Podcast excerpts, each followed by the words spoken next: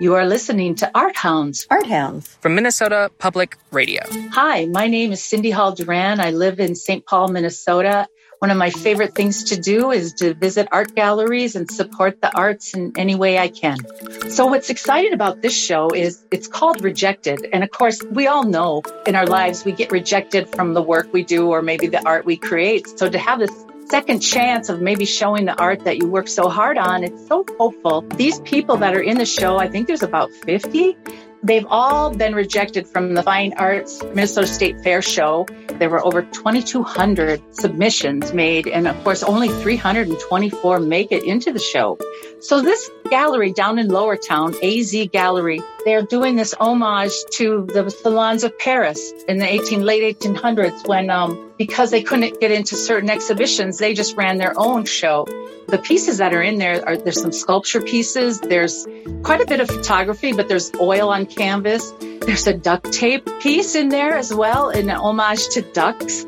It's delightful and you really get to see the, the depths of our art community. So the show runs through Sunday, September 25th. There's going to be a, a reception this Friday from 6 to 8. I'm going again. And the name of the gallery is AZ Gallery, also known as Argyle Zebra. It's open on Saturdays and Sundays. Hello, my name is Justin Spooner. I'm a teaching artist and theater maker from Minneapolis, Minnesota. The show I'm excited to see is Exposed Brick Theater's Through Our Eyes Festival because they're premiering two brand new plays in a double bill this weekend. The first is called Freeing Asada by Sterling Miller, and the second is A Love Story in Eight Scenes by Sadiqa Shabazz. There's just an incredible group of artists who've come together to make this play happen.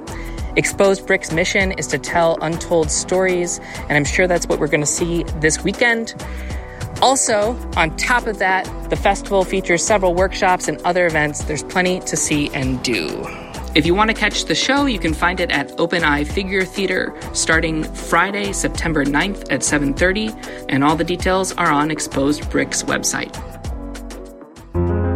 Hi, my name is Florence Brammer. I live in West St. Paul and I am a Twin Cities arts enthusiast. I went to the Weisman Art Museum last weekend to see We Are Working All the Time, a survey of 30 years of work by Peter Szyhalski. I was blown away by this show. I've been telling everyone about it.